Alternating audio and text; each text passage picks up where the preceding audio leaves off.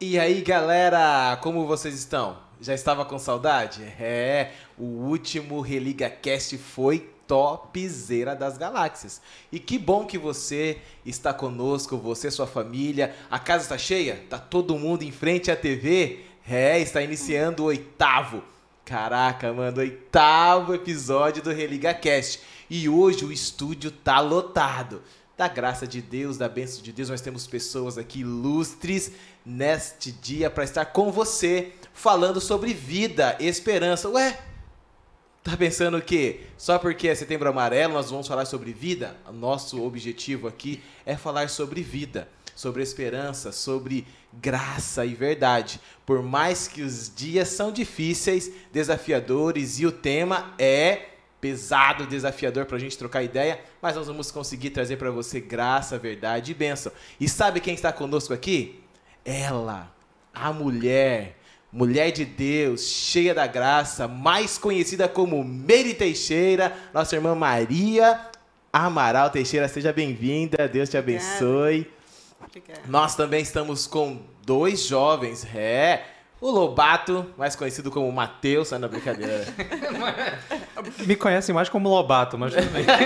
e também estamos aqui com a Miriam. Ah lá, e agora eu vou pedir para que cada um aqui se apresente, fale aí sobre quem é você, é, a Meire, que está aqui com a gente, se apresenta aí, vovó, né? Vovó, uhum. apresenta mãe, Verdade. esposa. Fala, dá um alô para a galera, fala um pouquinho sobre você. Então, turma, eu sou a Meire, eu estou casada há 46 anos com o mesmo personagem, né? Lindo, maravilhoso. É mas é meu, tá? Só para deixar claro, né? E eu sou mãe da Raquel, do Jonatas e da Késia. E eu sou avó do Tomás e do Bernardo. Uau, né? Então, eu sou essa pessoa, eu sou a Meire. Eu tenho a formação em contabilidade e psicologia. Ah, que né? legal. Estou caminhando aqui na igreja já há bastante tempo e hoje estou liderando o Ministério de Restauração, que é o Ministério Rever. Né? Então, essa pessoa sou eu.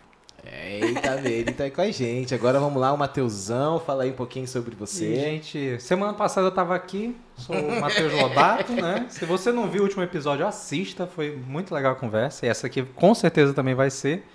Eu sou advogado, formado pela UFAM, é, presbiteriano, calvinista, reformado, yes! noivo da Ábida. E... Então, pera, pera, meninas, meninas, não, não, não, não, não olhem, não olhem. Se olhar, glória a Deus, a Ábida foi vencedora, ganhou eu acho que eu esqueci de falar semana passada, mas eu sou líder da parte de treinamento do Rerigados e coordenador do curso ALA, Adolescentes hum. Liderando Adolescentes. Yes. E é isso, gente. E agora nós estamos aqui com a mais nova, mais jovem, adolescente. Se apresenta aí, maninha. Eu sou a Miriam, sou filha do meu pai. Faz, Faz sentido. Sim, né? Pois é. Uh, sou estudante, faço parte do Religados e do 15. Uau! Mas quem é teu pai mesmo? É o pastor Wesley Padinho. Benção de Deus. Que legal, que bacana. Gente, estamos aqui nesse dia, como falei, vamos falar sobre esperança. Sim. Mas trazer esperança para essa realidade do Setembro Amarelo. Uhum. Que, graças a Deus, a sociedade, o mundo e a igreja tem olhado para esse uhum. viés. Uhum. É um desafio, é um desafio muito grande. E, e aí a gente queria falar sobre essas possibilidades. Uhum. Como caminhos, né? Opa, como assim, pastor? Possibilidade de suicídio? É, mas uhum. quais são? É, elas se tornam o quê? É questão física? É uhum. biológica? É emocional? É espiritual? Né? E aí essa ideia pra gente ir trocando ideia, resenha. Aí Miriam vai pensando aí no seu grupo, na galera, no pessoal da escola, daqui da igreja, pá. O Lobato também, que na semana passada ele contou um testemunho é, em relação de um momento de vida. E nós vamos aqui, juntamente com a Meire, especialista em assuntos emocionais, né? Tem, a sua, tem gabarito aí da, em questão psicológica, vai nos ajudar, a experiência ministério também. Uhum. Você veio de um. tá vindo aí de, de, um, de um retiro, né? Sim. E, e nessa área pastoral, de ministério. É, é, o retiro do conectar e cuidar. O que, que é isso? é cuidar de quem cuida de pessoas. Então nós fomos lá para receber, não fomos para dar nada, só para receber. E é Que muito legal, bom. Que legal. Isso é- e, e abrindo já esse leque desse cuidar de quem cuida é Hum. muito interessante. Porque já abrindo até mesmo essa- esse ponto, né? O pai, a mãe, eles têm também essa tendência de, de ser levado para esse caminho de, de querer resolver a sua situação em tirar a vida? Aquele que cuida do adolescente, que cuida, né? Exemplo, vamos pensar assim, o papel do homem, né? O cara tá ali descabelando, corre atrás e não dá certo. Você como também pessoa que voltada para contabilidade, finanças, que eu acho que seja também um dos papéis desafiador para a família atual, né? Um dos campos assim. É o, o esse pai, essa mãe, eles precisam desse cuidado e em relação a esse mês, eles também às vezes acabam tendo é, como posso pensar assim, acaba sendo levado a tomar essa decisão por tirar a vida por conta dos desafios do dia a dia. Como que você vê, Meire? E dentro da sua experiência, já chegou a tratar de alguma situação assim? Com certeza, isso acontece, é o mais é, comum. E as estatísticas mostram hoje que, a partir do, de 2020, uma pesquisa da Fiocruz, o número de pessoas com idade, mulheres a partir dos 39, eu estou falando de região norte, tá? Região Norte. Não vou nem pegar Brasil, vou pegar região norte. Região norte, mulheres entre 30 anos a 59, aumentou o índice de suicídio. Uau. Homens, a partir de 60 anos, aumentou o número de suicídio na região. A nossa região está sendo considerada uma das grandes regiões onde acontece o maior número de suicídio no Brasil. Menos que São Paulo, né, que já era campeão há muito tempo. Mas o nosso crescimento é muito grande. E aí você pergunta assim, por que, que isso está acontecendo? Por causa da desesperança. O que, que se formou na mídia, na informação e nas vivências diárias? Que quem é jovem tem possibilidades de crescimento. Se você passou dos 50, você foi, usando uma expressão da mídia hoje, você foi cancelado. É verdade. Uau. Você não é mais um profissional adequado para o espaço. Então, um jovem vai ocupar o seu lugar. Por que isso? Bom, primeiro porque aquele homem lá dos 60 ou aquela mulher, ela vai ter uma dificuldade com as questões tecnológicas. Começa por aí, né? Se você perguntar assim para mim, você é boa em Excel? Eu sou horrível em Excel. Você é boa em Word? Quebra o galho. né? Então, assim, se eu fosse viver precisando usar o Excel, eu estava perdida. Então, é essa desesperança que vem sobre o homem, principalmente o homem, por quê? Porque a característica masculina é do provedor. Né? Ele é que tem que trazer o sustento para casa. E aí ele se sente impotente, incompetente. Uau. E aí ele desiste de ser o provedor daquela família. Por quê? Porque o suicida ele diz assim: eu vou parar de sofrer. Eu vou desligar a minha luzinha e vai acabar tudo. Ele não fica pensando: e a minha mulher? E os meus filhos? Quando ele pensa nessa realidade, ele pensa: mas eu não vou estar vendo? Então está tudo bem. Entende, pastor? Uau. Então, é essa vivência que nós temos atualmente. Então a gente tem percebido então que até a gente chegou a chamar um pouquinho é, a atenção né, até no, no podcast passado sobre esse, essa palavrinha que você falou, sofrimento. Sim, É. Então podemos já dizer que até mesmo para já uma das respostas, né, o sofrimento já é um caminho sim. E, e, e aí, aproveitando a Miriam que está aqui, Miriam, você acha que na sua adolescência você passa por algum tipo de sofrimento? Já tem sentido alguma coisa Sim, até que bastante na igreja, principalmente. na igreja? E qual seria assim a sua realidade? Qual que seria as possibilidades de um sofrer? Você podia dar um exemplo pra gente, pai e tal? Você, filha de pastor, é, as pessoas cobram bastante de mim. Sim. Isso já era meio que um sofrimento. Eu fico meio, tipo, me cobrando bastante, principalmente Uau, pela opinião dos outros. pela opinião do. Falando Isso, isso é terrível. Meus filhos foram vítimas disso. Né? Por quê? Porque a família pastoral ela é perfeita. O pastor é um semideus, ele não tem nada de errado. A mulher dele precisa andar na linha, não pode pisar na bola um minuto. E esses dois obrigatoriamente têm que gerar santo naquele ambiente. A realidade não é essa. Porque cada ser humano tem uma característica. A minha filha mais velha não parece em nada com o meu filho mais novo, segundo. E a terceira, nem em nada e nada com os dois primeiros. Uau. São personalidades completamente diferentes. Então, a forma da mais velha olhar para Deus e adorar a Deus é diferente da forma do segundo, que é diferente do terceiro. E de responder no dia a dia na convivência. Aquilo que para a mais velha é mega, hiper, super importante, o segundo não é. Entende? Uhum. E às vezes os pais e a sociedade acha que a gente precisa é, construir filhinhos em bloco, tudo bonitinho. Põe na parede, tira da parede, aí está tão bonitinho, né? Olha, querida, não se preocupe com a cobrança.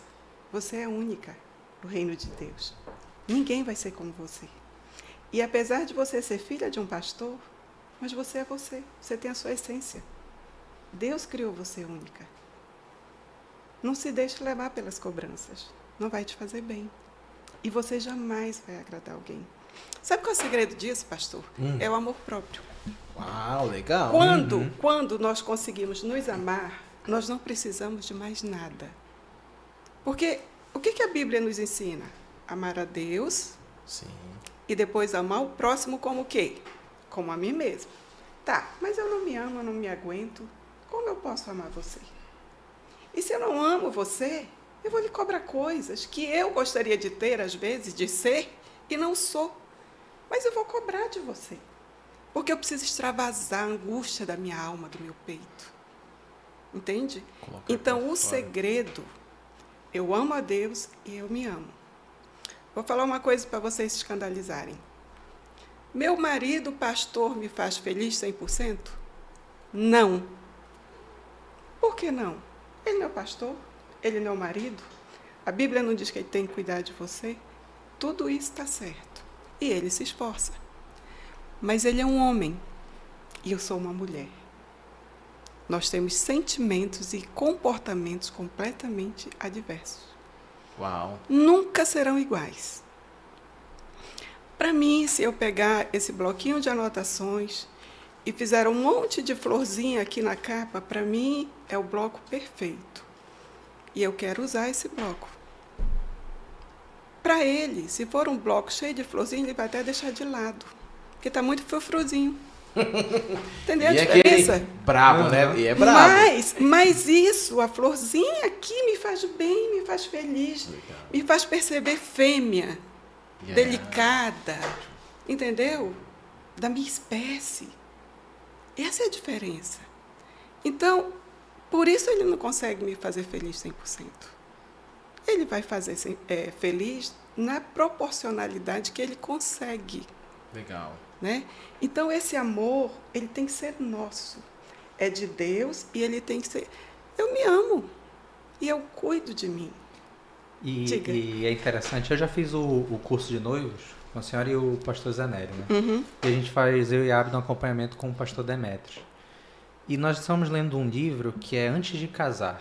Né? Da, é, não lembro agora o nome da autora, mas logo no início ela fala que nós temos que. A gente não pode entrar num relacionamento na expectativa de ver o outro me fazer feliz. Sim, essa é a furada. Ou, ou querer ser a razão do outro ser feliz. É a né? furada. Né? Nós temos que entrar no relacionamento tendo em mente que nós temos que ser felizes em Deus antes. Sim. Não adianta a gente procurar isso, porque é outra causa, eu vejo, assim, de, de, depress... de ansiedade, depressão Sim. e, por fim, suicídio. É. Né?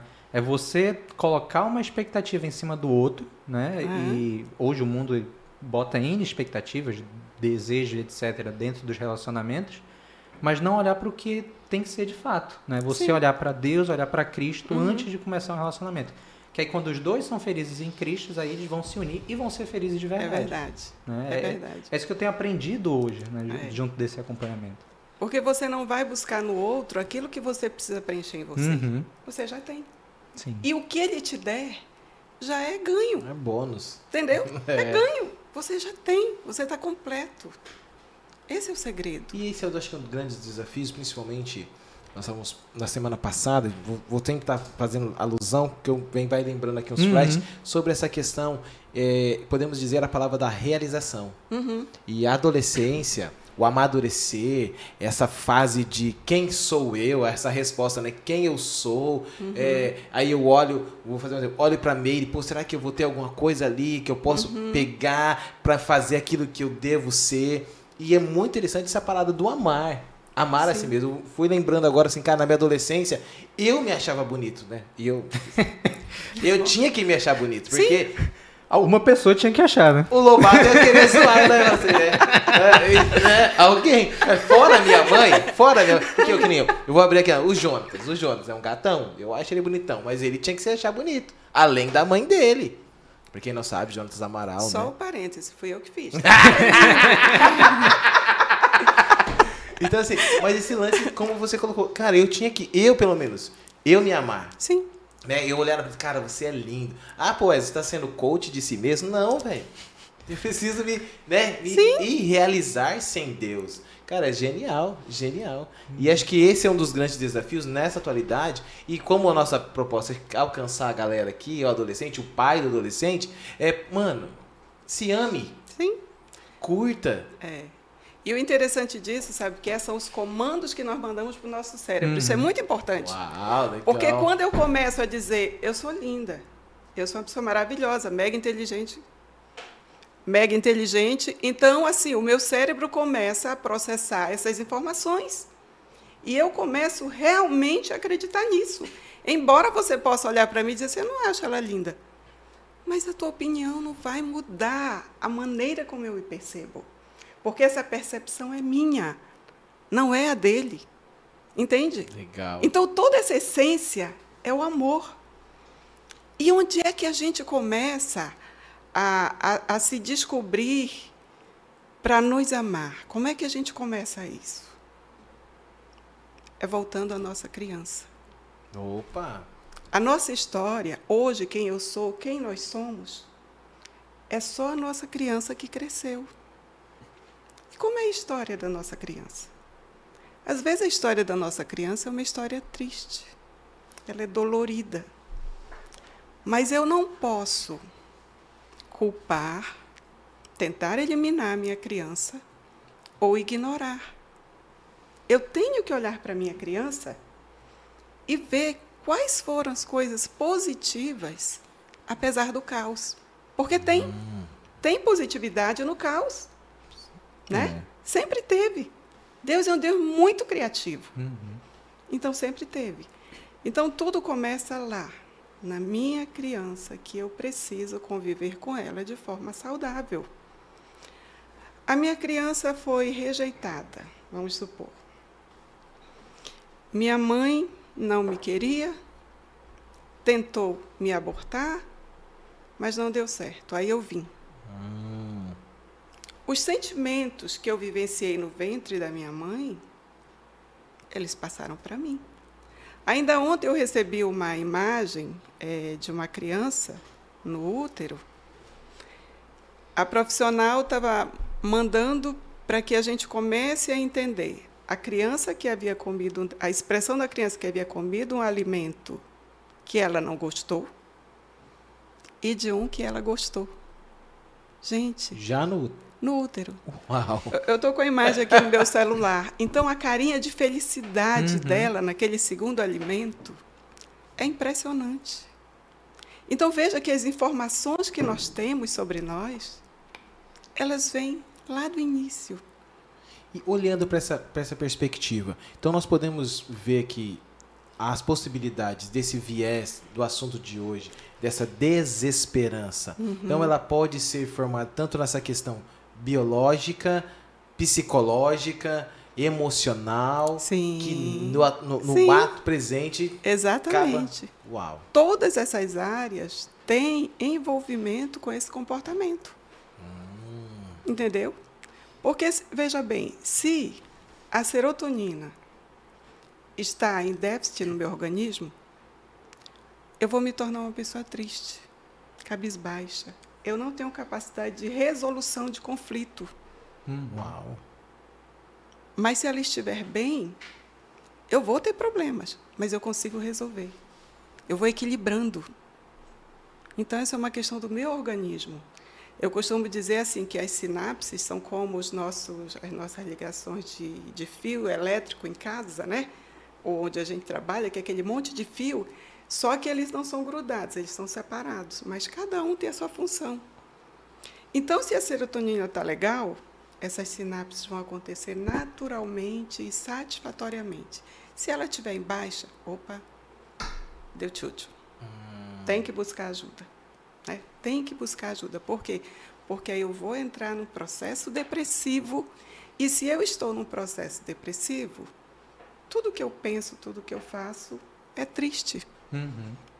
E aí vem uma outra questão, que é a questão espiritual. Oba, você já está triste? Então eu vou mandar mais mensagenzinhas para você se arrebentar. Entendeu? Por quê? Porque eu tenho uma história. Aí eu vou voltar lá na minha história daquela mãe que me abandonou, que não me queria. Puxa vida, eu realmente eu não tenho valor. Ninguém gosta de mim. E eu, semana passada eu citei um livro que é o Espiritualidade Emocionalmente Saudável, hum. que é do pastor Peter Scazzeri. E ele começa também falando sobre isso. É, ele conta a história dele, ele é descendente de italiano, e assim, ele tinha justamente essa questão. O pai dele era um cara rígido, né? um, um, um cara que não demonstrava emoções, não, uhum. não tratava bem os filhos. E ele cresceu achando que, por ser pastor, ele tinha superado isso, né? ele tinha vencido uhum. isso. Só que mais para frente no casamento dele, ele começa a enfrentar dificuldades porque ele está repetindo Sim. os mesmos erros do pai. Sim. E aí ele começa a fazer uma análise de se nós somos feitos à imagem e semelhança de Deus, uhum. né, em, to em todos os nossos aspectos, a emoção ela também está inserida nisso. Tá. Né? E aí ele vai olhar para as emoções dele, vai olhar para o que ele está passando, os sentimentos, e vai refletir e procurar justamente uhum. encontrar aquela criança que passou Sim. por toda essa dificuldade, Sim. Olhar para ela e analisar e enfrentar essa dificuldade, enfrentar essas emoções que antes ele escondia, talvez como o pai dele fazia, para justamente superar esse desafio. E eu, eu, gosto muito desse livro porque ele traz muito nesse início isso. Você parar e ouvir as suas emoções, sentir. Semana passada até falei no final, né? A primeira coisa que eu acho né, que pode começar a fazer é você parar um momento de solitude uhum. e refletir sobre as suas emoções. Sim. Porque às vezes a raiva, a ansiedade, a, a, a profunda tristeza que leva à depressão, elas querem te dizer alguma coisa.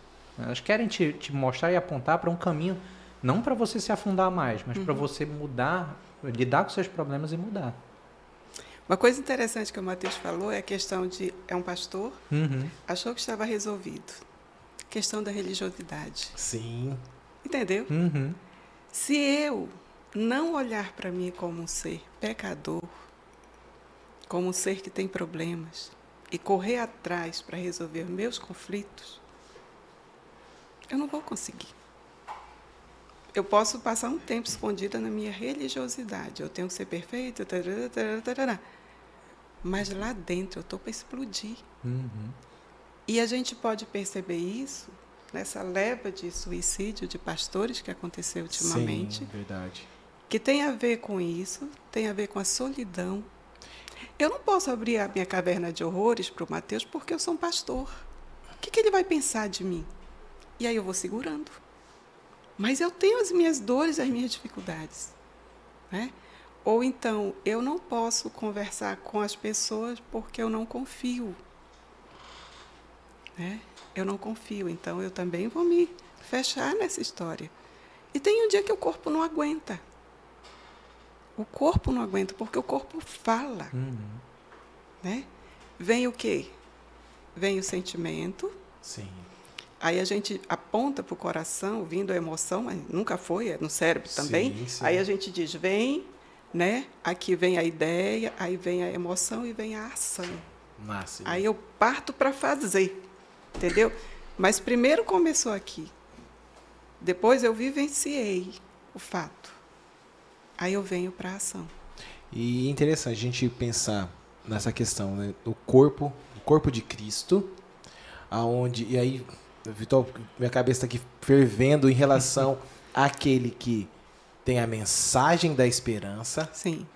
E aí, voltando lá no comecinho, tem a família Sim. da esperança, uhum. aonde a comunidade tem que olhar uma Miriam santa e, uhum. e irreparável, ela não uhum. pode pisar, não pode escorregar. É, como ela falou, poxa, eu, eu tô lá no Kine, se eu tenho, ela tem que fazer os passos certinho, não pode, né? Se errar, foi a filha do pastor. A filha do pastor. Não, e, e, até puxando para Miriam, eu não sei se tu já passou por isso, mas, por exemplo, eu nem sou filho de pastor nem nada. Mas quando eu era adolescente, por estar à frente, por ser presidente da UPA e tudo mais, quando tinha uma palavra que, que mexia no meu emocional, eu sentia o medo de ir lá para frente, às vezes, me colocar. Né? E, e, ah, vamos orar por quem está sofrendo. E eu tinha medo uhum. disso. Não sei como é que tu passa por isso. Tu passa por isso. Hoje eu acho que até que o pessoal é mais livre nisso, né? Eu, eu sei porque eu já tive a oportunidade de trazer mensagens sobre esse tema para os adolescentes, mas e eu vejo muitas, muitos indo lá para frente, mas eu não sei como é que é para ti viver isso assim hoje. É vergonha, Sim, né? Eu não tenho vergonha.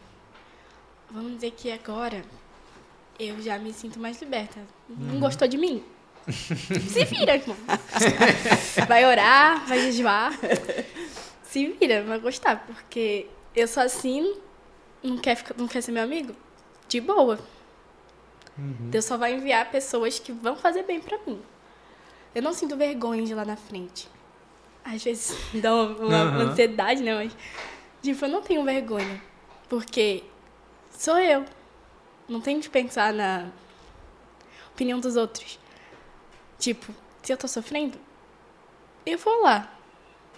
Porque isso não tem que ser algo. Deixa eu ver.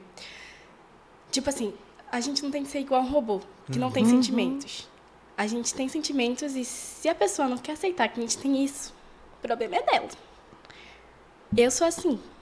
Ela pode ser assim também. Mas a opinião dela, se ela não gostou ou acha que eu não deveria fazer isso porque no meu caso eu sou, tipo assim, sou igual ao meu pai, né? Muito feliz, sempre extrovertida e tal.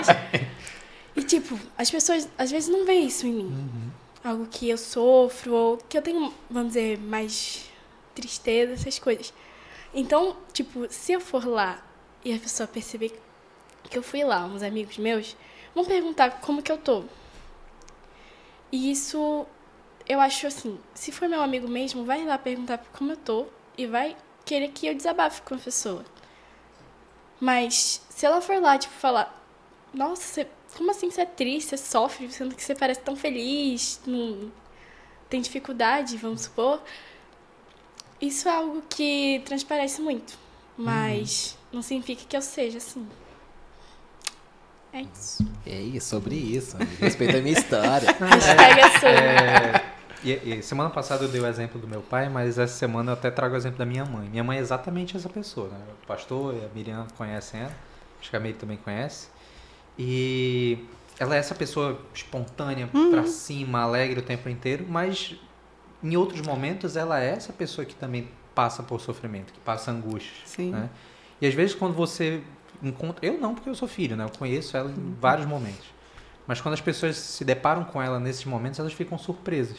Justamente por isso. Mas tu não é essa pessoa sempre pra cima, sempre feliz e alegre, porque parece que a gente, quando adota essa postura, a gente é obrigado uhum. a ser uhum. sempre a pessoa feliz, a pessoa uhum. que anima o ambiente. Né? E hoje ela tem que, tem que lidar com as coisas dela e, infelizmente, algumas pessoas acabam a deixando de lado. Porque, ah, tu não é mais assim, tu não é mais assado, tu uhum. não é mais uhum. essa pessoa.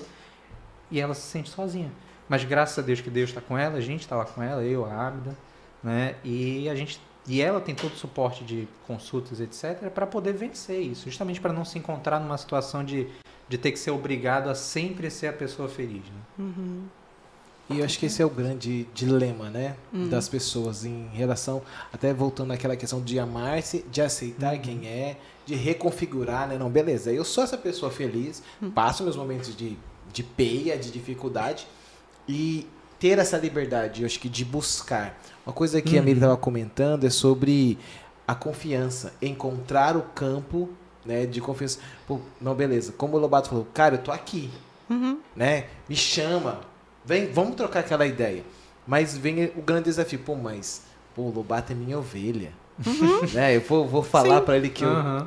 pô, pô, Lobato, eu pequei, velho. Uhum. Me ajuda. É, aí vamos pensar, no, às vezes no nosso campo mesmo ali, pô, no, no colegiado. Pô, qual pastor que eu vou sentar? Qual amigo de fato vai ser? Qual pastor vai ser meu amigo? Uhum. Que ele vai, não vai me olhar só apenas como, é, como Miriam. Esses, esses dias a gente trocou na ideia, assim, pode falar. É, tipo, quando, assim, não sei se é com todo mundo, né? mas comigo, eu, tipo, meio que tenho vergonha de falar com uhum. pastores. Por conta que Sabe aquela, aquele medo de falar, nossa, fé com isso, isso, isso, isso. Aí a pessoa fica tipo, amiga, amiga, eh, vai orar. Aí, sabe, você fica meio tipo, o que, que a pessoa vai pensar de mim, né? Uhum. Aí eu abro mais para meus amigos do que, vamos supor, para pastores como meu pai. Porque, vamos dizer que eu sinto mais segurança. Uhum. Porque eles não vão me julgar, porque eles são assim mesmo. Aí eles vão, claro, me aconselhar, falar que estou fazendo uhum. algo de errado, sim, mas é algo mais que eu percebo que as pessoas, às vezes, elas falam, falam mais do que escutam. Isso é algo que eu percebo que fazem muito. Tipo, a gente fala, em vez de só ouvir e, tipo, depois que ouvir tudo mesmo, falar algo, não só repreender ou brigar com a pessoa. Mas escutar, dar conselho, mas não ficar com aquele olhar de. Como é o nome? Julgamento? Oi? Julgamento? É, exatamente. Julgar ou. Tipo. Vai achar, vai achar, vai achar. vai chegar, vai chegar. Mas, é, mas é, é por isso que a gente tem, inclusive, no Ministério Ala. Porque e eu entendo perfeitamente. Às vezes não dá pra gente. A gente não sente como adolescente, né? Eu não sou mais adolescente, mas enfim. Uhum. É, sentir a liberdade para chegar e falar com o pastor: Poxa, pastor, eu tô passando por isso. Não é nem que a gente. Não tô dizendo que a gente não deveria. A gente deveria ter essa confiança. Mas às vezes é, é natural do adolescente uhum. sentir a vergonha, né? Uhum. Chegar aí, pastor Wesley, pois é, sabe?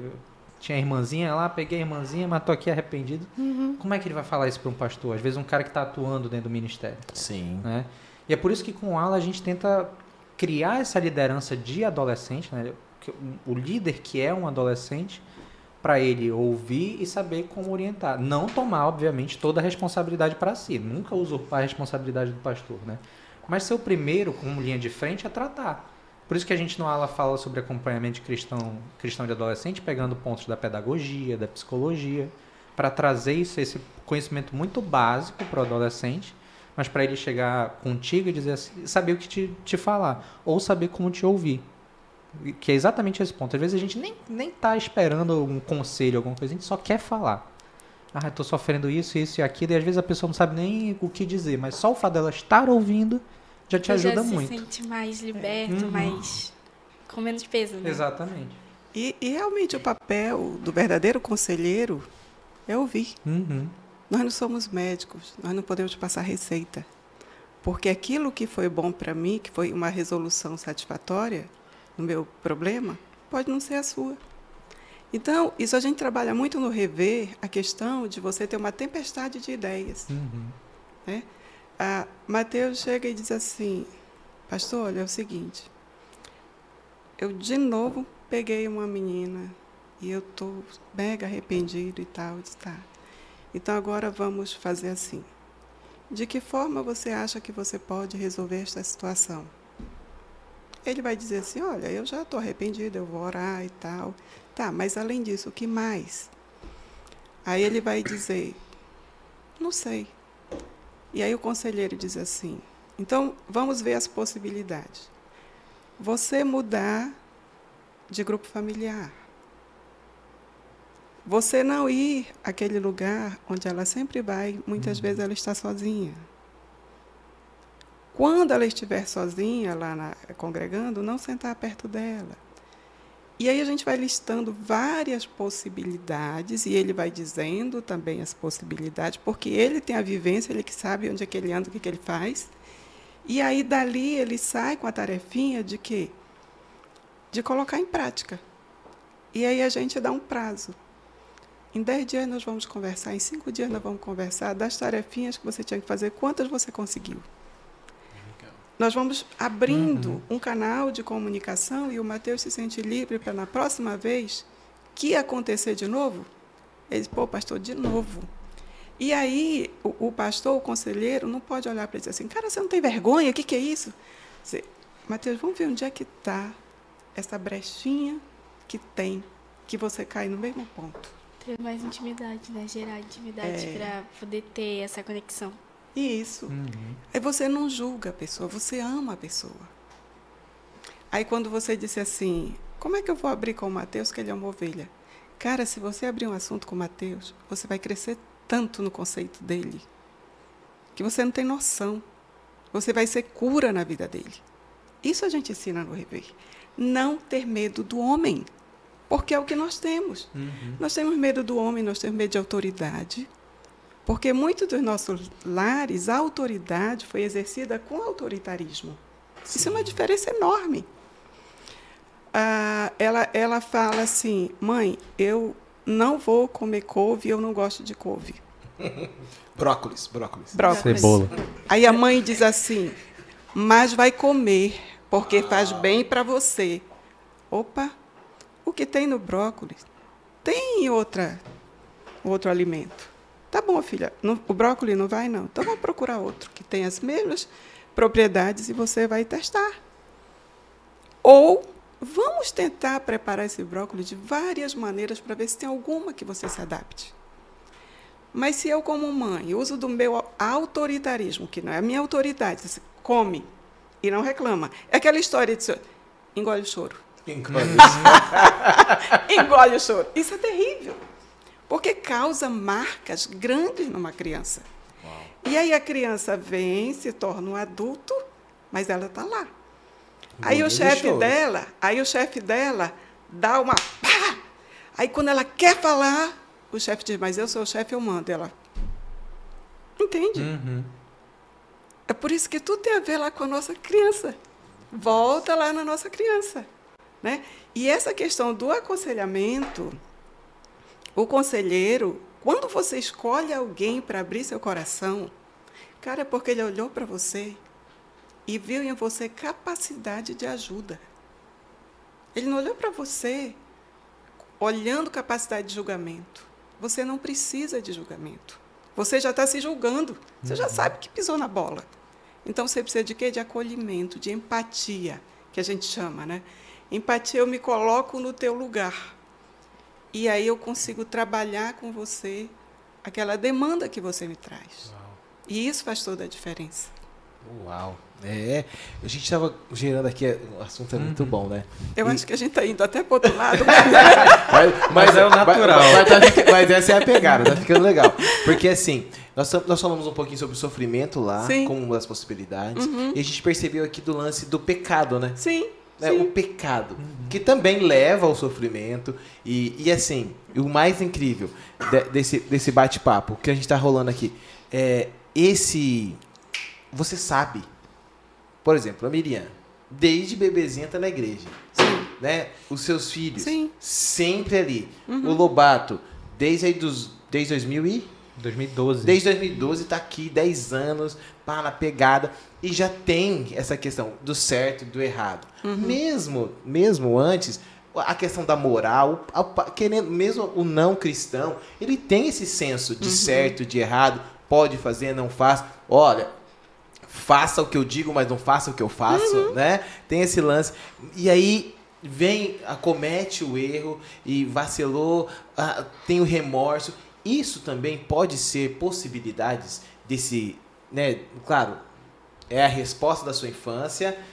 Nós somos aquilo que da nossa história. Até esses dias estava conversando com uma pessoa, e falei: "Mano, se a gente apagar a história, você não é o que você é hoje". Uhum.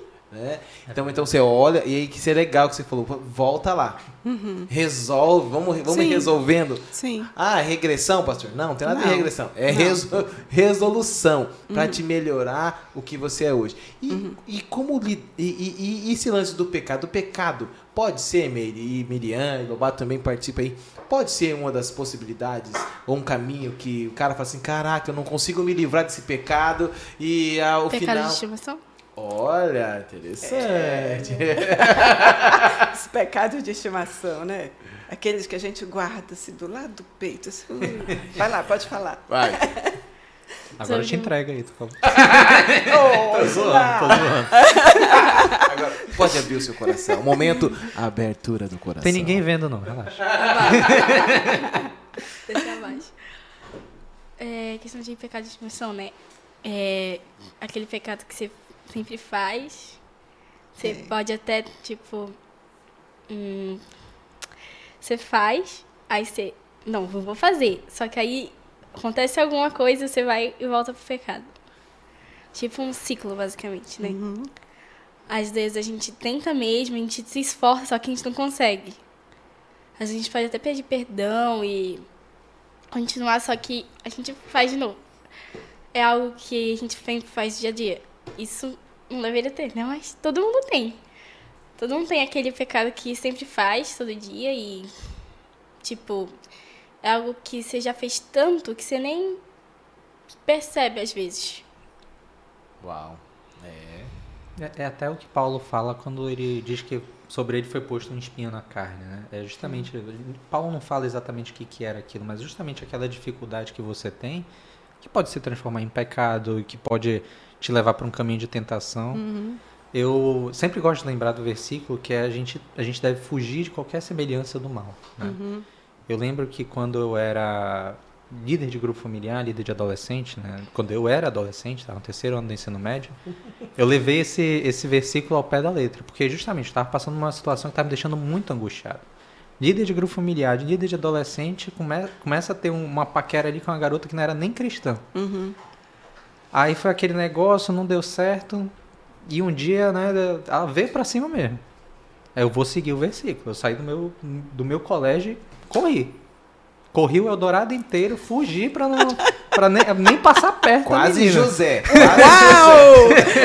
Cara, Mas é justamente boa. isso, porque, porque às vezes a gente tem que tomar, como você trouxe o exemplo, decisões extremas. Sim, Né? sim. Ah, o meu espinho na carne, o meu problema tá no meu grupo familiar. Vou sair. né? Sim. Às vezes o grupo familiar, né? E é, o grupo familiar é uma, eu falei semana passada, uma peça maravilhosa, assim, pra gente ser cuidado, ser ouvido. Mas às vezes é, a gente se encontra numa situação onde até mesmo naquele ambiente você pode acabar não se sentindo bem. Por afinidade, por questões de ideia. E aquilo pode de alguma forma não estar te edificando tanto quanto deveria. Pode ser uma situação própria, não estou dizendo que sirva para todo mundo que está ali dentro. Aí você procura um outro lugar. Né? Você vai para uma outra situação onde você se sinta melhor. Né? Sim. É, você está numa situação de, de trabalho, né? que você está num ambiente onde todo mundo ali escarnece de você. Né? É melhor que você saia e procure um outro ambiente. Para justamente você não entrar. E aí eu vou puxar de volta para o tema. Você começa a entrar em conflito. Né? E você se deixa levar. Aí você cai numa situação de ansiedade, de de- depois de depressão e termina no suicídio. É. Né? Mas tudo começou lá Isso. atrás e você poderia ter evitado. Isso, É. exatamente. Se colocou numa situação de É. pecado. Né? Assim como ah, o pecado, ele não acontece no estalar de dedos. O pecado ele é um processo. Eu vejo, eu penso, e aí eu começo a alimentar Uhum. os meus pensamentos na possibilidade daquele ato. Até o momento em que eu consumo o ato, que é o pecado em si. Então, eu posso frear antes? Posso. Entendeu? A, a Bíblia fala que a gente deve sempre renovar a nossa mente, né? Uhum. É, ah, indo agora lá para o Conectar, que foi lá no Rio Preto da Eva, e aí eu falei para as meninas que não são daqui de Manaus, as pré-leitoras, né, eu falei assim, olha, eu vou ligar para uma amiga minha, a gente vai almoçar no Flutuante. Vocês já foram no Flutuante alguma vez? Não, nunca fomos. Ok, vou levar vocês para almoçar no Flutuante. Fomos. Queridos, quando nós chegamos lá, só tinham duas pessoas no Flutuante e mais nós, nós três. Então, nós éramos cinco clientes ao todo. Mas as duas jovens que chegaram primeiro se acharam no direito de botar a música do celular delas para o flutuante todo. Só o bregão tocando. Deus! Olha, que luta ficar ali uhum. naquele ambiente. Mas eu já tinha, antes de chegar lá, eu já tinha encomendado o prato e tal. Então não tinha como cancelar, sair de lá. Entendeu? Eu também não queria ser deselegante, chegar lá e dizer, desliga, entendeu? Embora eu tivesse direito, Sim. né? Porque nós estávamos usando o mesmo ambiente, eu tinha direito. Ou baixa. Eu cheguei a pedir para baixar, mas o rapaz disse, não, é porque eu não tenho controle sobre essa caixa. Porque lá na terra que tem o controle da caixa. E ela tá com o celular dela, tá, tudo bem. E almoçamos lá embaixo daquele pancadão. Graças a Deus que os botos vieram fazer uma graça e as meninas filmaram para dar uma melhorada no ambiente. Mas assim, quando nós entramos no carro para ir pegar a estrada, eu disse, olha, eu vou botar um louvor bem alto. para apagar. Eu vou correr sem, que é para ter uma emoção nova, uhum. para limpar tudo isso que está aqui dentro. Entendeu? Uhum. Aí baixa os vidros do carro, bota o volume no mais alto possível, corre sem na pista. Ai, passou. Voltei para mim. Porque o pé já estava querendo bater lá o pancadão, que o negócio é tão. Né? A gente é humano, é pecador. Mas o velho é, homem já estava. É, mas é horrível isso. É. Né? Então a gente precisa fugir, ter mecanismo de poder fugir dessa aparência do mal, uhum. de consumar o mal. É uma luta diária. E o que é legal é que Jesus disse assim: que a gente ia ter aflições, mas que a gente ia sair por cima. Porque ele saiu por cima também. Tem bom. Uhum. Agora, né? Tem tipo um ânimo, eu venci, então você vence, cara, vai uhum. firme, isso vai dar certo. Isso é que me consola. Então, por isso que às vezes a gente não. Algumas pessoas, algumas situações, a gente não faz isso, né? Sim. Porque as aflições elas vão acontecer sempre, uhum. a gente vai ter essas perturbações. E vendo aqui, pegando aquele, o gatilho, né, o gancho aqui que o, que o Lobato colocou, ele trouxe ali meio que quase aquilo pegando outro gancho da Miriam, o ciclo, né? É. Ansiedade, depressão Sim. e possibilidade ali de desse viés de não, eu não quero mais ser ansioso, eu não quero mais estar de depressão, uhum. então o melhor é isso. E de fato, esse, esse, é esse mecanismo mesmo, normalmente é, é, é, esse, esse viés, esse ciclo, ou a pessoa está ali vivendo uma ansiedade, não sabe o que vai ver, aí daqui a pouco olha para trás e agora estou ferrado, não vou mais ser o que eu gostaria de ser antes e normalmente tem a tendência de desaguar em relação à tomada dessa decisão? Sim. Não sei se vocês já tiveram oportunidade de observar uma pessoa numa crise de ansiedade ou uma crise de pânico. Pânico ainda não, mas de ansiedade. Elas não têm visão uhum. de possibilidade de sair de onde estão. Uau, é. é paralisante. Entende? Quando isso se junta com a depressão, aí é fatal, se não cuidar. Uau. Por quê? Porque a depressão é aquela tristema, tristeza extrema que você não consegue vencer. Às vezes a gente é, ouve de pessoas assim: não, eu vou levar o Mateus para dar uma volta lá na Ponta Negra para ver se ele se anima. O Mateus vai, vai fazer cara de paisagem para tudo que uhum. ele vê ele não tem condição de mudar o humor dele. Porque a coisa está aqui dentro. A química tem que acontecer aqui. Tem que entrar a serotonina para fazer a sinapse, para o negócio funcionar. É, é, como é que eu dizia? É como se fosse um cano entupido, não está passando nada. Então não funciona 100%. Uhum. Então a serotonina vem, aí ela começa a limpar os canos uhum. e tal. Aí o Matheus diz: opa, possibilidade, eu estou triste, mas que tal se eu fizer isso, se eu fizer aquilo? Que... Ah, eu estou lá na Ponta Negra, me levaram lá, gente. Como esse rio é lindo. Começa a fluir uhum. esperança. Mas se eu estou em crise de ansiedade, estou em depressão, não tenho uma ajuda médica, porque é o caso do médico, não é o psicólogo. O psicólogo, gente, não faz absolutamente nada com efeito positivo se o médico não entrar no esquema. Então, todo profissional da psicologia, quando avalia um paciente, ele tem que saber se ele precisa de uma parceria médica. E eu falo de parceria. Eu não falo de manda o cara para o psiquiatra.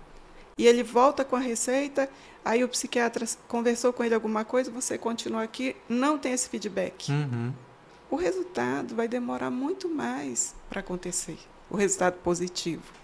Quando você tem o feedback com o psiquiatra, você vai dizendo assim, mas doutor, ele tomou essa medicação, aconteceu isso, isso, esse comportamento mudou, esse potencializou. Tá? Aí o médico, ah, então vou fazer um ajuste aqui. Entende? E falando, já abrindo esse presente, é fácil essa comunicação ou por conta das áreas, o psicólogo ou psiquiatra gera alguns desafios assim, mesmo sabendo que o produto final é a melhora. Uhum. Eu posso até trazer um exemplo. Traga. Dois, na verdade, assim. E eu Hum. falo com tranquilidade, assim, são situações envolvendo meus pais, Uhum. mas eu falo com liberdade porque eles têm a liberdade de tratar sobre esse assunto, porque eu acho que a gente não tem demérito nenhum em buscar o tratamento, né? Tanto minha mãe, ela, ela começou com tratamento com psicólogo e psiquiatra, e no caso dela foi muito bom porque, assim, ela passou, acho que por umas duas psiquiatras, só que a segunda, principalmente, foi muito atenciosa com ela. É a pessoa que ela faz acompanhamento até hoje, junto com a psicóloga que ela faz online. Com meu pai, eu já tive a oportunidade de estar mais presente no acompanhamento dele. Foi uma caminhada bem complicada. Uhum. Porque primeiro a gente passou, primeiro ele assim, teve vários problemas que foram bem graves e aí a gente passou por um psiquiatra que era um maluco. um maluco. Ele a gente sentou e meu pai claramente abalado, hoje tem um diagnóstico que sobre bipolaridade, né? Só que o cara simplesmente disse assim: "Não, um psiquiatra assim, eu não tiro assim, por nós sermos cristãos eu até entendo mais ou menos, mas ele que diz assim: "Não, teu problema não é não é psicológico nem nada. Teu problema é, é falta de Deus na tua vida". Uau. Só que assim, aí no início quando ele falou isso, eu até Poxa, tá, né? o cara é legal, né? Vamos orar, pai. Só que ele falou assim, só que não, não, mas não é esse Deus, não é Jesus, não. Jesus não tem nada a ver com essa história. Ele começou a puxar para uma força maior e para uma questão de positividade, assim. Ah, E aí foi ladeira abaixo. E, na, na conversa, a gente por alguma razão tinha falado que éramos cristãos. Ele começou a querer debater, é, como é, de- como é dizer que a Bíblia era, era uma mentira. E ao invés de nos ajudar, acabou piorando. sim. Porque ele, no final, ah, tu quer remédio? Então vou te dar aqui uma receita com remédio. Nesse nível. assim. Uau. E aí a gente saiu de lá, olhamos, e, não, esse maluco a gente não vai atrás. Uhum. E aí ele passou uma, uma série de medicamentos que no início fizeram mais mal do que bem. Uhum. E aí, graças a Deus, depois a gente encontrou uma outra psiquiatra, uma pessoa maravilhosa, a doutora Zandra, Uhum. que, que toda vez que eu vou lá com meu pai, ela senta e conversa e fala, e ouve, e anota, né? E vê como é que ele está se comportando e analisa profundamente aquilo e me ouve também para saber como é que ele está evoluindo. Sim. E depois disso, ele ainda fez acompanhamento com uma outra psicóloga que também Uhum. fazia o mesmo, a, a mesma análise. E as duas, ainda que não se comunicassem, né, andaram juntas por causa do tratamento, por causa da, da, da, da forma como elas, elas abordaram. Né? Eu até ia fazer, aproveitando a pergunta, fazer uma, uma outra em cima, que era... Eu sei que a psicologia ela tem várias linhas, né? Uhum. E existe alguma assim que para nós cristãos seja mais adequada ou isso depende exatamente do problema? Né? Por exemplo, uma, uma- por que, por que, que a gente- às vezes a gente procura um que seja comportamental e outro psicanalista? Porque qual linha a gente deve seguir? assim? Freudiano, Jungiano. Eu sou apaixonada pelo comportamental. Uhum. Por quê? Porque ele parece mais conosco cristãos. Porque você vem, você traz sua demanda, eu ouço você, e aí, ali nós vamos desenvolver tarefas.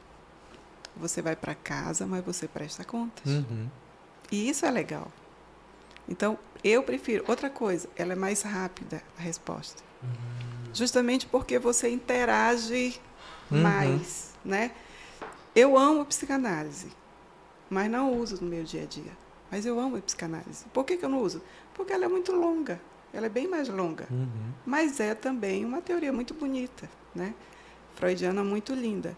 Então, assim, para nós cristãos, eu pessoalmente acho que a comportamental é a que se adequa, se ajusta àquilo que nós somos e que nós cremos.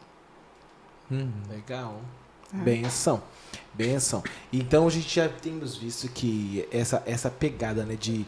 Eu ia falar com, em, em relação aos gatilhos. Uhum. E já pensando nessa, nesse, nessa, nessa questão, nessa, que, nessa questão e o quesito de analisar o comportamento, olhar Uhum. o comportamento. Assim, em relação a, a identificar as possibilidades ou o viés, há gatilhos que tanto leva o adolescente, o adulto, Uhum. a criança. Tem que perguntar um pouquinho sobre se da faixa etária, Uhum. se tem alcançado mesmo a criança, se é, é, temos colocado aqui uma linha assim, tipo de 14 a 25 anos é uma grande possibilidade, aí já não acho que talvez no âmbito mais geral, né? Uhum. Mas você já trouxe para nós que o homem a partir dos 60 e eu fiquei preocupado, Uhum. né? Porque é onde pô, Uhum. o cara É. ralou a vida inteira e agora, Isso. o que que eu vou fazer? Isso. Mas eu, eu penso também que tem uma questão. Eu não sei, eu, eu tinha feito uma anotação em algum lugar sobre essa questão da idade. Ah, essa idade do norte, eu não sei se eu disse, mas é de 15 a 19 anos, 15, 19 anos. Uau. né, que é um índice muito alto. Tá? Uhum. 15 a 19 anos. Poxa, é, é, E Tá. muito cedo, é, é minha faixa É. ministerial. É. Tem que É. orar mais, Wesley. Ora mais, o pastorzão. Exatamente, Uau. é uma coisa muito alta. E agora essa questão, ah, pastor, da, a gente precisa observar os nossos jovens, os nossos adolescentes, até os nossos adultos, os comportamentos. Uhum. Todos eles têm sinais. Sim. Hoje nós vivemos uma geração fast food. Uau. Aperto o dedinho lá, né, no meu celular e alguém traz para mim o que eu preciso. Eu vou lá no micro-ondas, eu ponho uma coisa e três minutos depois está pronto. E, e essa é a nossa realidade hoje, né? E aí eu falo com meus pais que eu quero um relógio igual da Miriam. Mas o meu pai mal está conseguindo comprar o alimento do dia. Arroz e feijão. E aquele relógio ele é caríssimo. Ou que ele não seja caríssimo, mas ele não está naquele orçamento. E aí isso traz sobre mim o quê? Uhum. Uma frustração. Poxa, só eu não tenho, todo mundo tem, né? Uma outra questão, as mídias sociais nessa felicidade divulgada nos Instagrams, no Facebook, que todo mundo é feliz. Só eu que não. Ai, eu não consigo. Olha lá a família do Mateus perfeita. Tipo comercial de creme dental, todo o tempo sorrindo, né? Então, o, o, a criança, o adolescente, ele vê aquilo e acha que aquilo é uma realidade, porque ele não consegue fazer a separação. Uma coisa muito interessante é, sobre criança é assim: você está aqui e aí você tem uma criança de dois, três anos, você fala assim: pula, bebê. Ele se joga. Não passa na cabecinha dele a possibilidade de você sair da frente e ele se esborrachar lá no chão, porque ele confia no adulto. O adulto detém o poder sobre a criança. E aí, ok, ele pulou, você aparou. Pula, neném. Você sai da frente, ele se esborracha lá no chão. Mas você diz, pula que eu, eu saí rapidinho, mas pula. Ele vai de novo. Então, essa é a crença da criança sobre o adulto. Né? E nós temos que ter cuidado com isso. E aí, quando eu venho, por exemplo, o exemplo do, do Instagram, do Facebook, de toda essa mídia que tem, tem muito material pronto para acabar com as crianças. Uhum. Tem como você fazer pactos, como você cometer suicídio, como você enganar seus pais para sair de casa escondido, entendeu? Tem tanto material. E a criança que já passa um tempão lá, lendo, assimilando aquelas questões, vai guardando. E vai ter uma hora que isso vai virar uma prática. Uau. Entendeu, pastor? Isso é muito sério, vai virar uma prática. Diga, Matheus. É, E é justamente, eu acho que esse ponto da mídia, eu acho que pesa muito hoje em dia. Porque, e eu vejo assim, duas pontas. Hum. Primeiro que você já falou essa parte da sociedade de consumo. Uhum. Eu quero ter, eu preciso ter, e eu fico enlouquecido com aquilo, com o videogame, Uhum. com a roupa, com o relógio, com Sim. a, a aparência, o que quer que seja. Uhum. Eu, já- eu quero até puxar pra ti também. E, e por outro lado, não, não, não- Calma, calma. E a outra ponta é o, é o exemplo negativo no sentido de o que a mídia joga, né? De coisas negativas para criança e para adolescente. Uhum. Eu estava vendo justamente uma palestra do Augusto Nicodemos com os outros pastores, e eles falando sobre a série 30 Reasons Why, né? Uhum. Que ficou muito, muito famosa na época, justamente porque eu acho que no último capítulo a garota principal lá cometia suicídio. E depois a Netflix, inclus- inclusive, tirou essa cena do suicídio, porque era explícita, mostrava ela cometendo o Uau. ato do suicídio. E eles editaram o episódio para justamente não gerar essa, essa, esse gatilho para as pessoas cometerem né, a- esse ato. Mas se fosse só essa série, até teria acabado o problema. Sim, Só que a gente vê isso na música, em, em filmes, sim. em livros, né? Músicas que a gente às vezes está cantando em inglês, mas a, a letra em si é totalmente depreciativa. Depressiva. E vamos, nem vamos entrar no mérito da música brasileira hoje em dia, né? A música popular brasileira. É, que jogam né, a, a gente muito lá para baixo. E a gente está cantando isso né, e trazendo isso para nossa vida, esse sentimento negativo que destrói. Sim. Eu não sei como é que a, a Miriam lida com isso hoje, né? Nesses exemplos que a gente tem, assim, de, do mundo jogando toda essa carga pra cima de ti como adolescente. Assim, como. Assim, é, em casa, a gente, eu não tenho, tipo, Instagram ou Facebook. É o seu sofrimento, pode falar.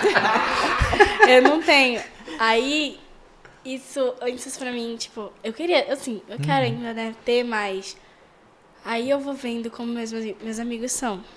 Alguns deles, alguma amiga minha, ela tem Instagram e tal, e eu fico vendo como que ela é.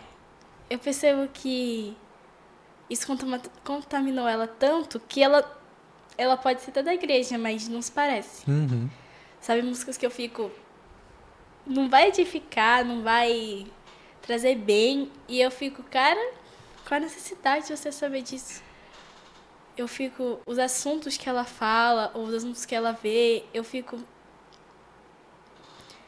As pessoas, elas seguem muito a questão dos outros. Se tiver popular, por exemplo, álbum da Copa, que tá agora Essa febre maluca de... Exatamente, essa febre que vai acabar daqui a alguns meses. que é sempre assim. As pessoas só estão comprando, só estão gastando dinheiro por conta que todo mundo tá fazendo. Youtubers, é, influenciadores e tal da internet, só estão fazendo pra ter. Estão gastando dinheiro, mas daqui a pouco vão largar ali no sofá, no, na- no guarda-roupa e nem vão mais lembrar disso. Quando voltar a febre que vão fazer de novo. Eu vi um exemplo maluco essa semana, porque eu fui no shopping e tinha um. Tava aquela mesa cheia de gente em cima trocando figurinha do álbum da Copa.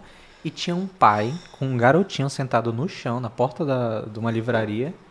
É, sabe, né, nessa fissura, assim, parecia coisa de drogada, assim, abrindo pacotinho e colando o negócio. E eu passei assim, eu passei. E a Abda tava comigo, ela olhou assim, ela, olha, olha. Aí eu olhei, quando eu olhei, o pai olhou pra mim sentado no chão, né? E ele fez uma cara assim de, sabe, desculpa, o que que eu tô fazendo na minha vida? eu, eu virei na mesma hora e entrei na livraria. Que legal. Mas é isso, é justamente isso. É a loucura tão grande de cinco minutos. Né? Não, agora eu sou maluco pelo álbum da Copa e daqui a dois meses acaba. E perdeu o significado na minha Isso. vida. Tipo, algumas Exatamente. febres, tipo Bora Bill, por exemplo. Lá na escola durou um dia. Um dia todo mundo tava falando assim e tal. E aí depois, no dia seguinte, ninguém tava falando direito. Era uma, duas pessoas falando. Uhum. Eu fiquei. Que que é isso, cara? Um dia. Um dia. Dura muito pouco. As pessoas ficam vivendo muito por agora, né? Uhum. É bem superficial, né? Exatamente. Tipo, falam frases populares na internet, memes e tal. Que daqui, daqui a dois, três dias acabou. Ninguém vai mais estar sabendo, ninguém vai estar procurando por outras coisas que é popular. Tipo, lá na escola. Eu fico falando, tipo, tráfico de figurinha lá na escola. Tem um monte de gente com aqueles bolão assim, de figurinha repetida. Aí tal, fica trocando, eu fico, cara. Daqui a pouco não vão estar nem mais se importando com isso. Daqui a pouco vão jogar no lixo. Tipo, algumas pessoas do da minha sala, elas fazem isso, né? Elas não têm o álbum. Aí elas ficam rolando caderno, fica pegando só pra, tipo, manter, só pra ter mesmo. Aí depois pode trocar por outra coisa, mas eu fico, cara, meu Deus, não tem necessidade, não tem. Tipo, daqui a pouco não vai, não vai precisar. Uhum. Você vai jogar o caderno fora, você não vai precisar do caderno, não vai precisar dessa figurinha, não vai edificar você, não vai. Vamos dizer, não vai ser, entre aspas, um marco na sua vida. Só vai ser agora e acabou. Depois da Copa, não vai ninguém mais estar sabendo sobre isso. Daqui a. Provavelmente daqui a quatro anos vai ter de novo, aí vai. Eles vão querer fazer de novo, mas depois, tanto faz, tanto fez. E que lance do novo, né? É, é tudo novo. Como você falou, daqui a quatro anos vai ser uma nova Copa, Isso. novos times, novos jogadores, vai renovar e as figurinhas que você comprou aqui já É. era. E, e assim, o sentimento de eu não posso ficar de fora. Uhum. Sim. Eu tenho que estar fazendo exatamente tudo que todos estão fazendo. Principalmente as pessoas extrovertidas estão assim, né? Um comportamento de massa. Assim. Se estão fazendo, eu vou lá e faço também. Porque eu não posso ficar fora. Senão vão me julgar. Não pode ficar fora do assunto. É. Eu era assim com meus amigos. Antes, com. Assim, às vezes agora, né? Quando tem Instagram, os amigos. A maior parte dos meus amigos tem. Aí eu fico me sentindo meio que excluída. Eu fico tipo, cara, eu queria ter. né? Pai, deixa aí. Já ia dizer, culpa de quem? Culpa de quem? Hashtag, hashtag pai. Hashtag alguém me ajuda. Aí eu não tenho, eu fico vendo assim, elas postando as coisas e tal. Eu queria ter a sensação. Mas é meio que bom isso. Pra mim, eu acho. Né?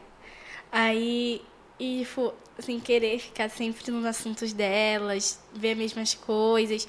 Porque só anda com pessoas que você tem alguma semelhança. Você tem algo que você viu nela que você também é assim. Aí tu conversa com ela, tem aquela amizade, tem aquela afinidade e tal.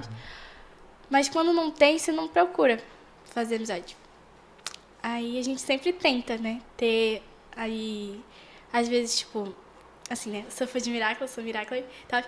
Eu não tenho muitas amigas que são, assim. Aí, as Eu amigas sou que o quê? Desculpa. Miracle. É, que é fã de Miraculous. Hoje, Esquenta não, isso aí, é da hora. Então, eu amo Sou o Miraculous. Catinoar. e Tá... Já assistiu também. Não, você faz a menor ideia do Depois que, eu que vou seja. precisar de uma tradução, porque eu tô voando. Nós dois. céu. Ladybug, não, não, vamos deixar pra lá. É daquela da, da. Da Joaninha lá. E do. Que tem um cara que parece uma mulher que veste roupa preta? Parece. É, é o cara que parece mesmo, mas é o O gato. Rock Moff. O Rock tá Moff, cat- a Ladybug, é. o. Ah, aí, Essa foi boa. falando, entrando no assunto da, de Miraculous, teve um episódio que teve uma situação que a Ladybug teve um ataque de ansiedade. Por conta que. Assim, eu resumi o episódio, né? Rápido, rápido, rápido. Que, assim, ela deu um Miracle pra uma pessoa. Ela gostava dessa pessoa. Ela deu por conta disso, né? O Miracle e tal. E aí, essa pessoa, usando o poder do Miracle, é, era o poder do cachorrinho, né? Aí, ele tinha uma bolinha que quando ele tocava no objeto, é, qualquer momento você podia, não sei se apertar, mas alguma coisa lá, e a- o objeto aparecia na sua mão.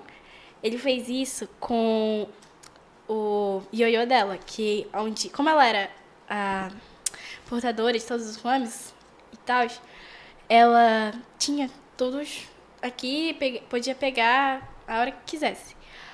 Com isso, quando ele fez isso, ele entregou pro Rockmoff, que é um dos parentes da É o pessoa. inimigo, o inimigo. Exatamente, o inimigo, que, que é o mal. E, tal, e, aí- e, ele- e aí, quando ela viu que o personagem. É que ele tinha um primo. E o primo dele era literalmente igual a ele. Igual, assim. A única coisa diferente era o jeito que eles usavam a roupa e o cabelo. Só que aí ele tinha disfarçado com o primo dele. Ele tinha pegado Miraculous, sendo que não era ele que. É isso aí. É complicado. É difícil de explicar. Você tem de Abafa, assistir. abafa, tá? vai até o final. Aí, com isso, ele deu pro Rockmoff. Quando a Ladybug viu que ela foi pegar o Miraculous de volta, né? Porque ela não deixa lá com os pensadores.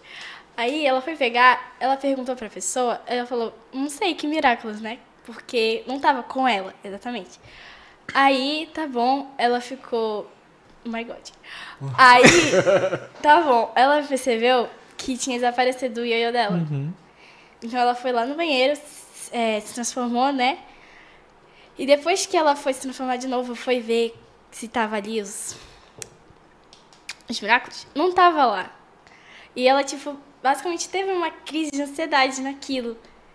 Ela ficou meio que se cobrando depois disso, né? Vai lançar os novos episódios, né? Aí eu tô vendo. É. Aí ela ficou se cobrando. E, assim, eu percebo que agora os, os filmes, desenhos, séries estão se voltando mais pra realidade nossa. Uhum. Não é mais uma fantasia, algo que seria divertido ou legal. Estão mais se voltando pra algo da realidade. Não só. Antes, Miraculous, né? Era só felicidade, não tinha essas coisas tipo depressão, ansiedade. E aí começou agora. Eu fiquei vendo, tipo. Não era assim. Uhum. Percebo que esse, essa série ela é mais para crianças, livre, né? Só que eu tô percebendo que não é mais assim. Uhum. É algo mais sério, tá ficando mais sério isso. Eu falo às vezes com meus amigos sobre isso, e digo falando, ah, isso aí é pra criança, isso é infantil, mas não é. Mas tem mensagem, né? Exatamente, eu tiro, eu tiro sempre tem. A, a Pixar é muito. sempre faz muito isso, né? O Divertidamente é um filme que fala sobre, sobre psicologia, né? Mas é aquela mensagem infantil, né? Uhum. Hoje você vê muito. Tem tanto pro bem, né? E eu acho que assim, eu até ia falar, a gente tem que carregar aquele versículo: de tudo retém o que é bom. Se tu viu esse episódio, tu viu o exemplo da crise de ansiedade, tirou uma lição valiosa sobre isso, perfeito.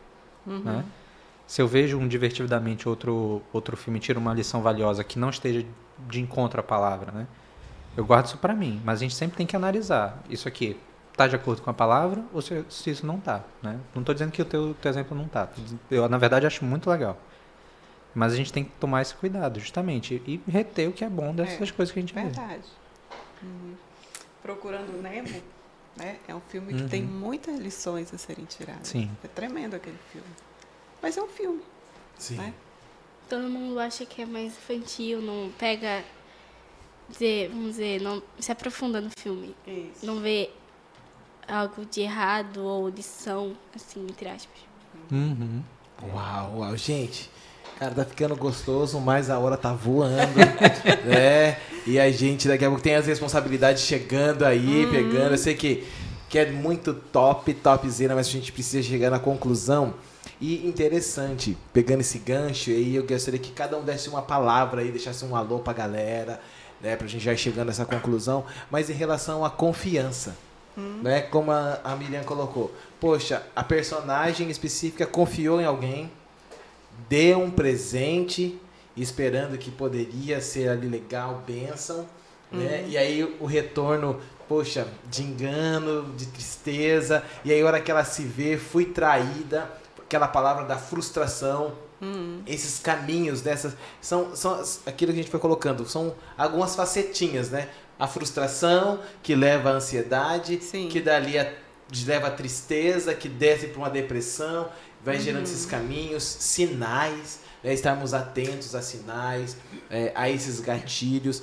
E, gente, para a gente chegar a essa conclusão, gostaria que você deixasse uma palavra, uma mensagem. Né? Vamos começar aqui pela May, deixar uma palavra para a galera, para o pai, para o adolescente, para o jovem, né, em relação a essa situação, dessas possibilidades. É real, né, pode acontecer, infelizmente pode acontecer, mas trazer aqui, mano, tá desesperado, tá em desesperança, o que, que você pode fazer? né? E aí, mandar geral pra galera, depois aí o Lobato já vem também com uma palavra pra galera, concluindo, e depois a Miriam, não precisa dar spoiler de Miraculous não, mas manda mensagem aí, pra gente já chegando ao fim, ao fim, nossa hora tá voando, e é muito legal estar com vocês aqui. A, a nossa palavra é de busca ajuda, não fica sozinho. E aprender que as pessoas sempre vão nos decepcionar. Uau! Só Jesus não nos decepciona. É verdade. Todas as outras pessoas, elas são exatamente iguais a nós. Elas têm defeitos, elas têm virtudes. E exatamente como nós, elas falham. Então elas vão nos decepcionar. A diferença é o que é que nós vamos fazer com a decepção. Como nós vamos trabalhar essa decepção? Eu vou trazer isso para mim como sofrimento e vou perpetuar essa decepção? Ou eu vou olhar para o outro e dizer, não, ele Ok, ele fez, mas no momento era o que ele podia me dar. Mas está tudo bem, porque eu sou completa. O Senhor me completa, aquilo que eu não tenho eu vou buscar e tudo vai ficar bem. Sempre trabalhar essa questão da estima para ter uma autoestima, sabendo que autoestima só por palavras de autoafirmação não, mas em Jesus. É Ele quem nos ajuda a trabalhar essa autoestima, essa confiança e poder é, receber as decepções e os reveses da vida e transformar tudo isso em bênção para nós, em crescimento. Né? Crescimento. Essa é a palavra. Nós estamos saindo de uma pandemia. Antes da pandemia, nós tínhamos um, um percentual de uma a quatro, quatro crianças apresentando transtornos. Agora é de um para seis. Uau. Então nós temos que cuidar das nossas crianças, dos nossos filhos, na escola, na comunidade onde eles estão inseridos, comunidade religiosa, de, de parentela, de vizinhança, nós temos que cuidar. Né? Então, essas crianças hoje, que estão hoje crianças, que vão ser adolescentes, que depois vão ser jovens, elas vão ter muito mais dificuldades que a Miriam está tendo. Porque algumas delas sequer haviam pisado em areia haviam tido contato com folhas, com pequenos insetos, porque elas estavam presas por conta da pandemia, por conta do zelo, por conta do medo. Então você hoje, você tem muito trabalho com um monte de crianças que não consegue olhar para uma borboleta ou para uma formiga sem primeiro entrar em pânico. Por quê? Ele não aprendeu, ele não teve essa vivência. Ele ficou lá, dois anos trancadinho, hum sem ter isso. Então é um trabalho conjunto para nós ajudarmos essa geração a se tornar uma geração menos adoecida do que as estatísticas prevêem. Beleza. Certo. Fala, Lobato. É, só, eu vou até usar a Bíblia aqui, já para não ficar só de enfeite aqui. usa, irmão. Usa o manual. Usa o manual. Não, mas é porque eu já tinha, eu já tinha visto esse texto quando eu estava lendo e tinha deixado Não, aberto precisa aqui. ser crente nesse bate-papo. mas, mas é, eu, eu, trago o texto de Filipenses 4, do 6, 6 em diante, né, que ele fala, não andeis ansiosos Isso. de coisa alguma. Uhum. Em tudo, porém, sejam conhecidas diante de Deus as vossas petições. Pela oração, pela súplica, com ações de graça, e a paz de Deus, que excede todo o entendimento, guardará o vosso coração e a vossa mente em Cristo Jesus. E ele continua: Finalmente, irmãos, tudo que é verdadeiro, tudo que é respeitável, tudo que é justo, tudo que é puro, tudo que é amável, tudo que é de boa fama, se alguma virtude há e se algum louvor existe, seja isso que ocupe o vosso pensamento. Então, a primeira, a primeira parte aqui no versículo 6 é: Não andeis ansiosos. Né? Eu estava vendo a pregação do pastor Augusto Nicodemos e ele estava falando que essa palavra ansiedade aqui, ansiosos, ela remete muito à ideia de estar dividido. Né? Uhum. Né? Você não tem mais foco, mas você está dividido entre o eu estou pensando no agora, no passado, no futuro, né? e você acaba entrando nesse turbilhão. Uhum. E hoje a gente vive numa sociedade de consumo, de massa, que força a gente a estar tá pensando em mil coisas. Uhum. Só que a gente tem que deixar isso de lado. Eu falei semana passada, deixar as coisas para trás ficarem e olhar para Cristo e mais para frente ele vai dar essa, essa dica para a gente, né? Ocupe a sua mente com o que é verdadeiro, com o que é respeitável, com o que é justo. Não se deixa influenciar pela mídia, pelo que uhum. se joga aí.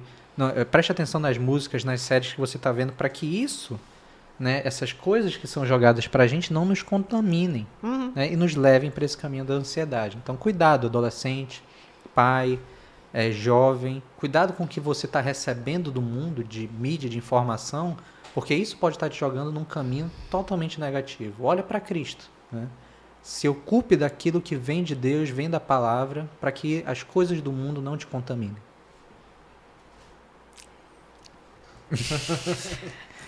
Assim, é, você tem que ter mais autoestima. É isso. Aí, foi isso. É, tem autoestima porque eu sei que é difícil. Todo mundo erra. E não tem, não ligue tanto para a opinião dos outros. Ligue mais para a opinião de Deus, dos seus pais, claro. E... Manda um abraço pra tua mãe também. Beijo, mãe. Te amo. Te amo, I love you. Mesmo sem o Instagram. Mãe, deixa aí, por favor. Ajuda aí. É, e que. Ah, sei lá, mano. Que coisa estranha. Não sei muito o que falar. Mas, assim. Tenta procurar as pessoas pra falar, porque ninguém é de ferro. Ferro enferruja também. Então, isso é algo que você não pode ficar se guardando sempre pra, você- sempre você. Isso faz muito mal. Eu sei porque eu às vezes faço isso. E a gente tenta procurar pessoas que você confie pra falar. Isso é meio difícil de achar, né? Por conta das pessoas que elas também fazem isso às vezes por não confiar nas pessoas. Elas ficam mais reten... ficam mais fechadas e não procura muita ajuda, mas faça isso porque se ficar guardando só pra você, não vai fazer você ficar feliz com isso, você vai ficar guardando, guardando e vai ter uma hora que vai explodir e você pode até se matar por conta disso. E eu acho que se ame. É, Fique de boa. é isso. É isso. Ei, maravilha! Se ame. Galera, nós estamos chegando ao final de mais um Religa Cast. Por incrível que pareça, é apenas o oitavo. Logo, logo nós vamos estar aqui. Mil, mil episódios, você com a gente trocando ideia, vai ser legal. Mas estamos no oitavo Religa Cast. Estamos aí chegando, né, chegando quase ao fim desse assunto, cinema amarelo, mas só trazendo vida e esperança com essa galera topzera. Na semana que vem temos mais, então o que eu quero te pedir? Não esqueça, não esqueça de dar aquele joinha, curta Se aí, inscreva no canal. se inscreva no canal! Raça pra cima não, não tem como arrasar pra cima, mas o quê? Se liga com a gente, hashtag só vem, hashtag envie, compartilhe, traga geral pra ver esse assunto porque foi topzera das galáxias. Deus abençoe você e até a próxima.